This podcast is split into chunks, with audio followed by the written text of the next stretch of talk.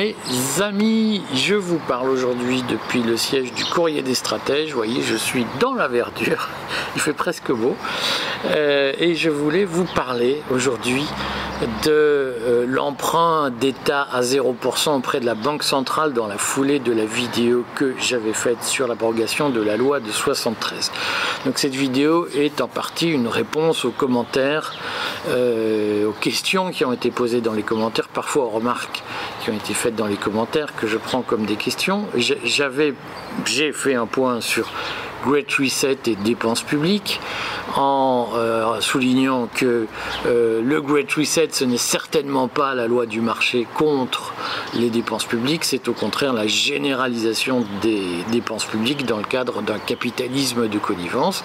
Je tenais à faire cette vidéo pour dissiper un certain nombre de malentendus que je vois régulièrement revenir sur euh, à la dépense publique, c'est la lutte contre le Great Reset. Je l'ai, je pense, montré de façon factuelle, c'est le contraire en réalité, mais j'avais promis dans ce cadre-là de répondre aussi aux nombreuses remarques que j'ai eues sur les bienfaits de l'emprunt des dépenses publiques empruntées à 0% directement auprès des banques centrales, auxquelles je ne crois pas du tout. Hein. Mais je voudrais, avant de rentrer dans ce sujet, que je vais développer comme d'habitude en quelques parties, que je vais essayer de synthétiser de la façon la plus claire et la plus pédagogique possible, je voudrais récapituler les vidéos que j'ai faites depuis un certain temps sur des sujets que je vois régulièrement dans les commentaires. Ah mais vous n'avez pas parlé de ceci Ben si, euh, j'en ai parlé dans une vidéo précédente, donc euh, euh, que je, dont je remettrai les liens sous cette vidéo. et, et je vous recommande de vous y référer puisque euh, très souvent on réaborde des sujets déjà abordés mais c'est assez normal, on, ne retrouve pas forcément toutes les vidéos, internet est devenu une forêt équatoriale, on peut pas facilement retrouver son arbre. Donc je vous redis les vidéos que j'ai faites, j'en ai fait notamment une sur le gaullisme et le plan RUF gaullisme et les dépenses sociales, le gaullisme et les dépenses publiques, hein, euh, où j'ai rappelé que De Gaulle n'était certainement pas un dépensier, c'était un, orthodoxe euh, budgétaire. Et lorsqu'il est arrivé au pouvoir en 1959, en 58, mais sa première occupation était de préparer un plan de retour à l'équilibre des dépenses budgétaires qui explique l'assainissement des finances publiques en France jusqu'en 74. Euh, et cette vidéo, regardez-la parce qu'elle est en partie une réponse à des questions que j'ai vues sur la, loi de 73, puisque des gens, lorsqu'on a parlé de l'abrogation de la loi 73, me disent Ah, mais la preuve que la loi de 73 a été faite pour enrichir Rothschild, c'est que avant 73, les dépenses publiques étaient équilibrées. Comment expliquez-vous, monsieur, que une fois qu'on a euh, mis en place la loi de 73 obligeant à euh, emprunter auprès des, opérateurs privés avec des taux d'intérêt, comment expliquez-vous que tout à coup la dette est augmentée Donc je le redis, euh, je l'ai expliqué dans une vidéo, regardez-la, mais je réexplique en deux minutes, c'est que en réalité, si la dette a commencé à augmenter à partir de 73, et si l'État n'a plus fait d'équilibre budgétaire à partir de 74 pour aller vite, euh, c'est pas parce qu'on a voulu enrichir Rothschild. C'est parce que De Gaulle a mis en place une politique d'équilibre budgétaire à laquelle il s'est tenu euh, de façon très sérieuse, relativement sérieuse en tout cas durant tout son règne, euh, que Pompidou l'a continué jusqu'en 74 et en 73, 74 et en 74 la crise euh, pétrolière arrive et provoque un appel à des dépenses publiques avec notamment une forte montée du chômage qui va entraîner une stratégie française d'achat de, la paix sociale par des mesures de laxisme budgétaire qui seront continuées ensuite par euh, François, par François Mitterrand, etc. Je vais y revenir dans un instant. Enfin, regardez cette vidéo. J'ai fait euh, aussi euh, une vidéo sur l'histoire de la sécurité sociale, rapide, sur les techniques de risk management, comme on dit par la sécurité sociale, qui a montré que la sécurité sociale est productrice d'inflation parce qu'elle mise tout sur l'indemnisation et certainement pas sur la prévention du risque ni sur la mitigation du risque. Hein. La sécurité sociale, sa stratégie, notamment sur la pénibilité et sur les carrières euh, avec des emplois difficiles, sa stratégie est de donner une espèce de chèque de récompense à, tous les employeurs qui, qui, usent leurs salariés au travail au lieu de faire payer les employeurs. Dans la pratique, la pénibilité, je le redis, ça consiste à dire à un employeur, bah, euh, use tes salariés, c'est la collectivité qui, à la fin, prendra en charge le prix de l'usure et toi, tu n'auras rien à payer ou en tout cas une infime fraction. Regardez cette vidéo. Si vous voulez, je referai euh, une vidéo sur euh, le l'indemnisation et le risk management par la sécurité sociale, particulièrement sur les accidents du travail et sur les maladies professionnelles, qui sont de mon point de vue un scandale, qui est le scandale de la dégradation de la santé des salariés par des mesures apparemment généreuses de gauche, qui sont en réalité des mesures de mutualisation des coûts et de la privatisation des bénéfices. Hein. Si vous voulez, ça vous intéresse, je referai une vidéo euh, sur le sujet. Euh, par ailleurs, je, redis, j'ai en effet fait différentes vidéos où euh, je tente d'expliquer que la responsabilité individuelle, l'ordre spontané de la société produisent plus de bonheur collectif que le, dirigisme d'État qui est une forme d'ordre vertical hein, qui est adoré autant par le, Forum économique mondial de Davos que par euh, l'univers mélanchoniste, que par l'univers macroniste. Il y a aujourd'hui une verticalité de la mondialisation qui s'appuie très largement sur le rôle de l'État. Mais je voulais aujourd'hui euh, répondre, ou en tout cas refaire un point historique sur la question de l'endettement de l'État, puisque j'ai vu pas mal de commentaires qui me disent mais l'État ne s'endette depuis 1974, pour aller vite, hein, et la dette de l'État n'augmente depuis 1974 que euh, pour enrichir les créanciers, c'est-à-dire ceux qui achètent de la dette d'État, puisque depuis la loi 73, on est obligé d'acheter de la dette d'État euh, sur les marchés et plus euh, d'aller chercher les billets directement gratuitement à la Banque centrale et certains me disent vous voyez bien que euh, euh, en réalité il n'y a de dette publique que pour enrichir les actionnaires. Où est passé l'argent hein, Les actionnaires, les, créanciers de l'État? Où est passé l'argent? Alors je voudrais quand même redire que je, vais faire une explication en trois points aujourd'hui. Je vais faire des explications techniques en deuxième et troisième partie.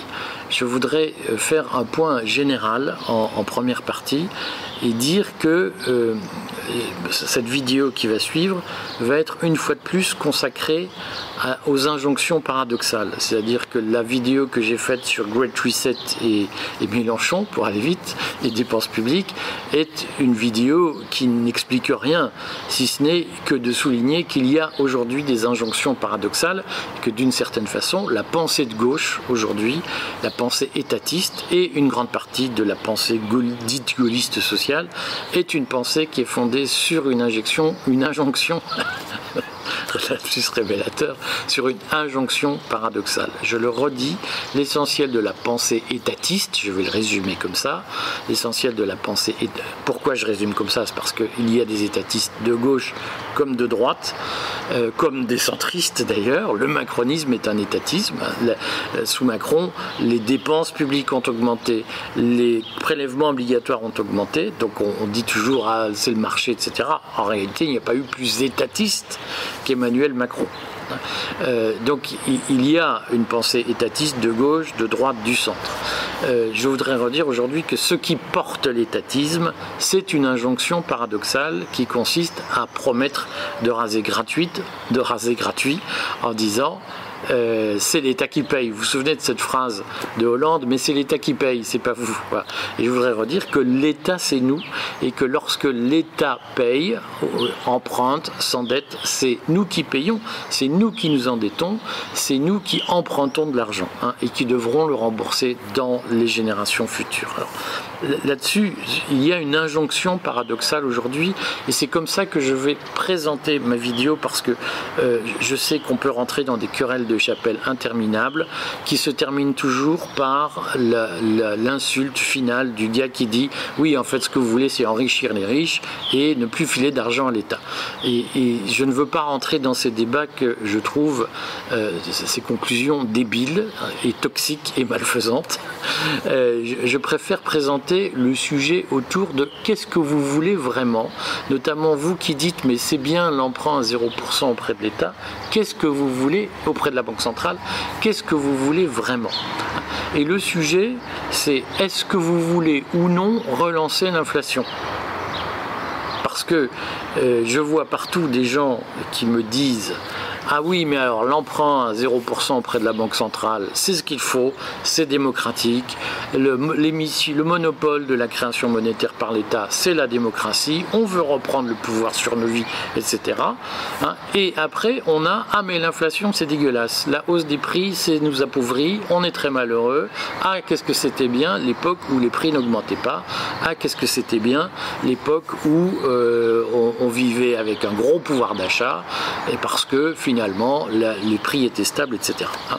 Donc, moi, ce que je constate, c'est que ceux qui disent ah bah l'inflation, l'inflation nous appauvrit, la vie est devenue de plus en plus dure avec l'inflation, sont aussi ceux qui disent empruntons à tire larigot.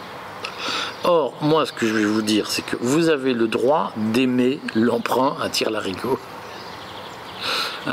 Euh, mais il faut accepter qu'il y ait de l'inflation derrière, parce que c'est ce qui est en train de se produire.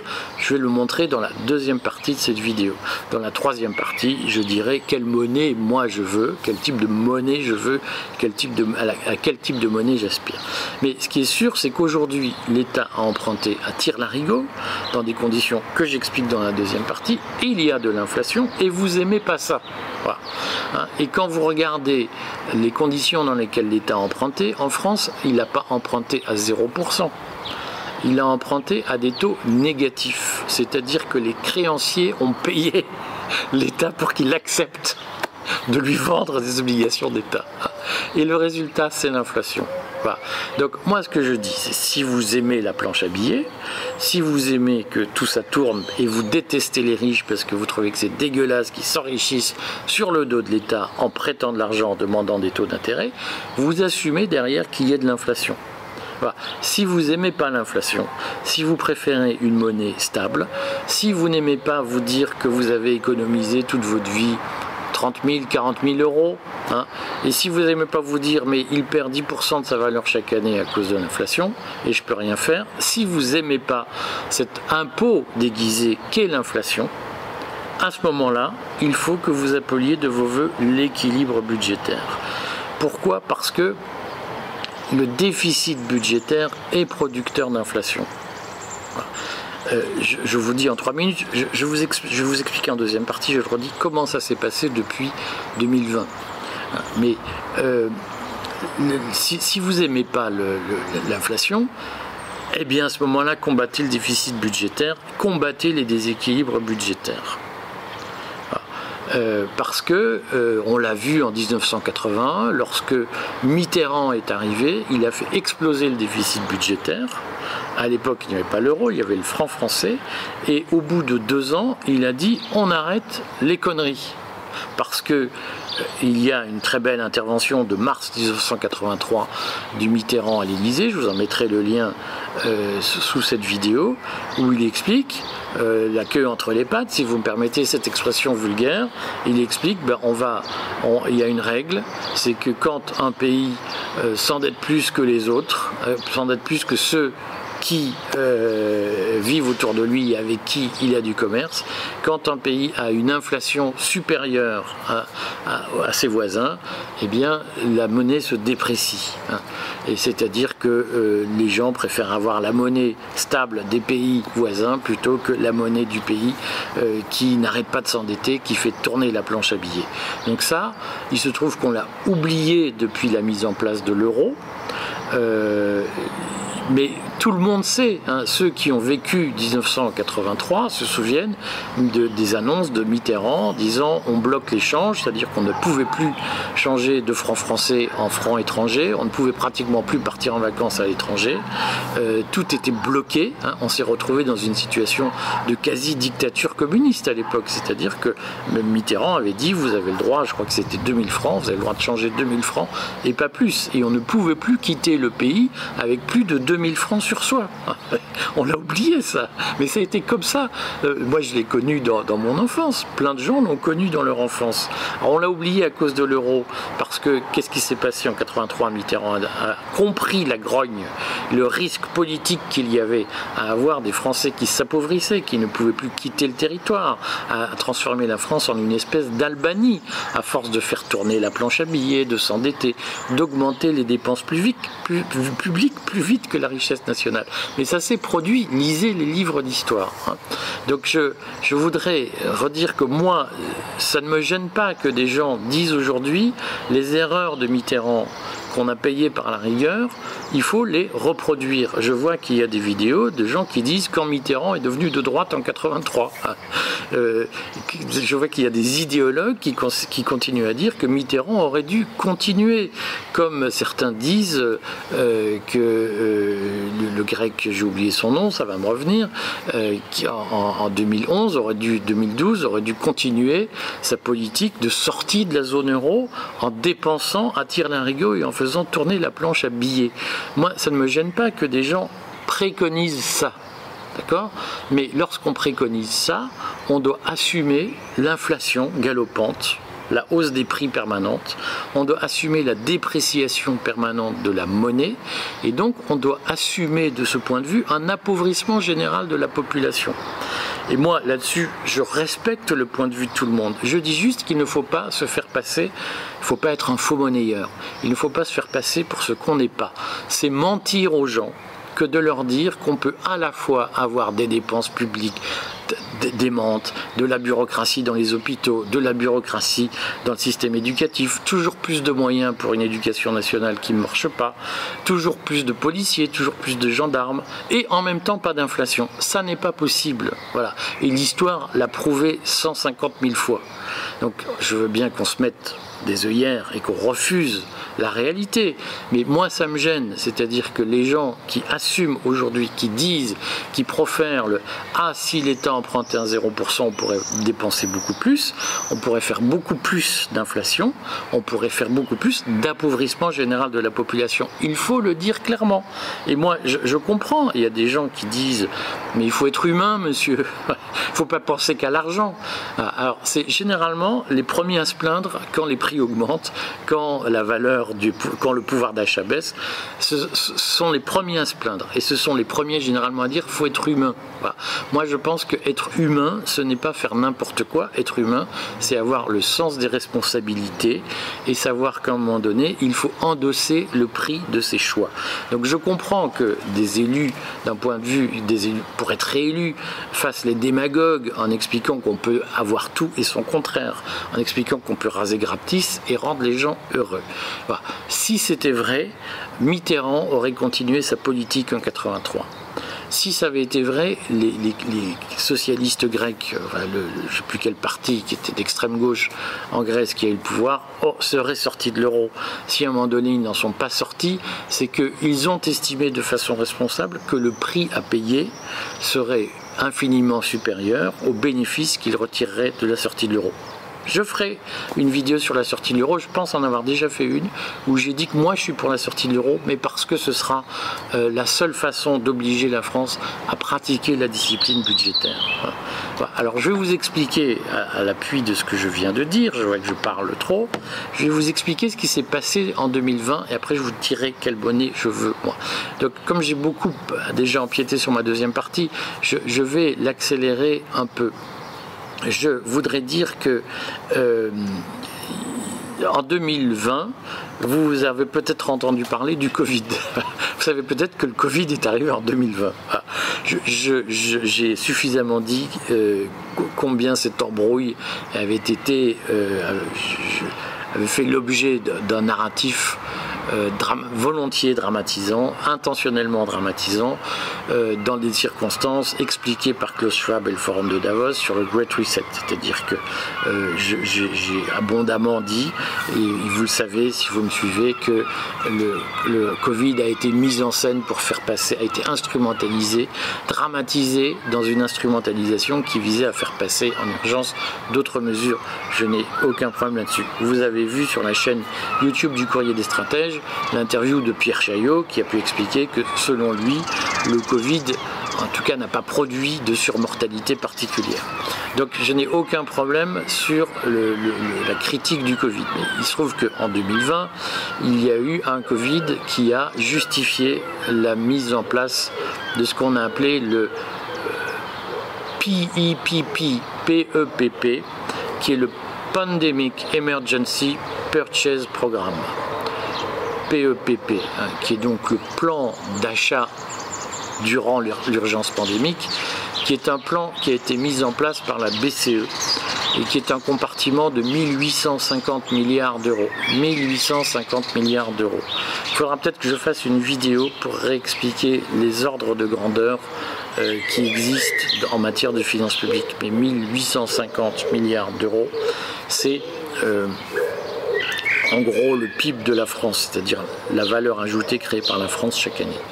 En 2020, la Banque Centrale Européenne, la BCE, a mis en place un programme de PIPP, donc d'achat d'urgence, à hauteur de 1850 milliards d'euros de dettes publiques des États membres de la zone euro. Ces dettes ont été concédées à 0% je, le redis parce que quand j'entends dire Ah, la dette publique profite aux actionnaires et la BCE, on ne peut pas raconter tout le temps n'importe quoi pour faire l'intéressant. Il faut être capable de dire des choses que les gens n'ont pas envie d'entendre parce que le sérieux et la responsabilité, c'est ça. Donc il faut dire qu'en 2020, la BCE a prévu de racheter systématiquement toutes les dettes des États membres contracté durant le Covid à hauteur de 1850 milliards d'euros. Et finalement, je crois qu'il n'y en a que 1400 milliards qui ont été consommés. C'est-à-dire que la Banque Centrale Européenne a racheté, a, s'est emparée de, à 0%, et parfois à taux négatif. En 2021, la France a emprunté à taux négatif l'argent du quoi qu'il en coûte. Je pense qu'en 2020 aussi, on ne devait pas être loin des taux négatifs. les taux n'ont commencé à reprendre à la hausse qu'à partir de 2022 parce que la France a fait n'importe quoi avec cet argent. Donc factuellement, il faut redire deux choses. C'est que c'est pas parce qu'il y a la loi de 73 que l'État ne peut pas emprunter auprès de la Banque centrale à 0%. Même si le traité de Maastricht dit que c'est interdit, la BCE l'a fait. Donc je veux bien qu'on raconte des carabistouilles. Factuellement, la France, durant le Covid, donc Macron a financé son quoi qu'il en coûte avec de l'argent fabriqué par la planche à billets de la BCE à des taux négatifs. J'adorerais dire, mais non, on est, on s'est fait hol de paix, c'est dégueulasse, tout ça. Est... Historiquement, quand je lis les, commentaires de on a fait du quoi qu'il en coûte, on, s'est endetté pour enrichir les riches, c'est c'est en partie vrai pour un certain nombre de raisons, mais cet argent que l'État a emprunté pour le quoi qu'il en coûte a été emprunté auprès de la Banque Centrale Européenne à des taux négatifs ou des taux de l'ordre de 0%. Voilà. C'est-à-dire ce que vous demandez, vous l'avez eu avec la BCE. Ça ne veut pas dire que la BCE c'est bien. Ça ne veut pas dire qu'on est content. Ça veut dire que factuellement, les fantasmes, faut arrêter. Euh, le résultat de cette politique, c'est l'inflation. C'est-à-dire que si aujourd'hui vous êtes scandalisé parce que le prix des pâtes alimentaires a augmenté de 20 ou 30%, comme je le vois moi dans les magasins, si vous trouvez que se nourrir coûte beaucoup plus cher qu'avant, il y a une explication, c'est l'emprunt à 0% par la BCE, auprès de la BCE. C'est-à-dire qu'on a tout de suite payé par de l'inflation la stratégie de prêt massif de la Banque centrale à 0% auprès des États membres. Donc là aussi, si vous voulez, on peut inventer des, mondes idéaux pour se faire plaisir et pour se dire on va quand même pas faire d'efforts. Il y a un monde idéal, un paradis, et, il n'y a qu'à instaurer le paradis. Il se trouve que votre paradis à 0% banque centrale, c'est de l'inflation, c'est-à-dire un appauvrissement général. Pour des raisons structurelles, systémiques, connues de tous. C'est que quand on fabrique de la masse monétaire plus vite que de la richesse, eh bien, les prix augmentent parce que la valeur de la monnaie diminue. Voilà. c'est pour ça qu'on ne peut pas demander du 0% avec des planches à billets sans avoir un appauvrissement de la population. Qu'est-ce, qu'on qu'est-ce que vous ne comprenez pas là-dedans? Donc, il faut arrêter de vouloir le beurre et l'argent du beurre. Il faut arrêter de mentir et de se mentir. La réalité, c'est que la politique de la BCE qui a fait financé de quoi qu'il en coûte, est une politique qui a fabriqué de l'inflation massive, c'est-à-dire un appauvrissement général de la population. Point à la ligne. Et je, veux bien qu'on se raconte, vous n'avez rien compris, vous êtes bête, monsieur. J'ai lu dans un commentaire, monsieur, vous êtes bête. Je veux bien qu'on dise que je suis bête, mais je, lis le journal, je lis les publications officielles et je vais dans les magasins et je vais voir le prix des pâtes. Voilà. Pas, on ne peut pas se mentir éternellement en expliquant que tous ceux qui constatent la réalité sont bêtes, sont des menteurs, des macronistes, des gens au service du capital, etc. La réalité mathématique, c'est que l'argent a une valeur et que si vous fabriquez plus d'argent qu'il n'y a de valeur, eh bien vous dévaluez la valeur de l'argent, c'est-à-dire vous créez de l'inflation. Donc moi, je, regarde l'heure, euh, il ne me reste pas beaucoup de temps, donc je vais finir.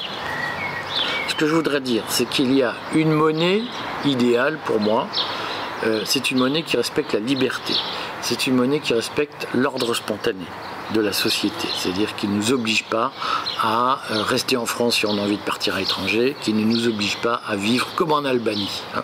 Cette monnaie, elle doit être fondamentalement euh, flexible et elle doit être fondamentalement stable en termes de valeur. Flexible, c'est-à-dire qu'on doit pouvoir l'utiliser pour acheter des monnaies étrangères, doit être convertible et elle doit être stable dans le temps. C'est-à-dire qu'on ne peut pas se dire, ah ben, mes 100 euros de début d'année, ils n'en vaudront plus réellement que 80 en fin d'année parce que l'inflation aura rogné sa valeur. Et que pour ce faire, il faut garantir la stabilité monétaire, c'est-à-dire éviter le recours à la planche à billets. Et pour ce faire, il faut revenir s'imposer comme règle le retour à l'équilibre budgétaire. C'est-à-dire que l'État doit arrêter d'emprunter pour payer ses charges, payer ses fonctionnaires, payer ses prestations. Il faut arrêter d'emprunter pour ça. Il faut que les recettes de l'État, qui doivent être, de mon point de vue, plafonnées à 40% du produit intérieur brut, comme c'est à peu près la norme dans l'Union européenne, servent à payer les dépenses. Point l'impôt est fait pour financer l'État. Aujourd'hui, il y a trop d'impôts et encore beaucoup plus de dépenses inutiles. Il faut réduire les impôts à 40% du PIB, c'est la norme européenne, et il faut dépenser, il faut 40% du PIB de dépenses publiques. Point. Et c'est comme ça qu'on aura une monnaie stable. Il faut arrêter de faire un concours l'épine de comment on va continuer à vivre bien sans faire d'efforts. Voilà, parce que le droit à la paresse, je le redis, c'est le droit à l'appauvrissement. Et moi, personnellement, que des gens aient envie d'être pauvres, c'est leur droit, mais je ne vois pas pourquoi ils forcent tout le monde à s'appauvrir. Voilà ce que je voulais vous dire. Assumez, si vous aimez la dépense publique, assumez l'inflation.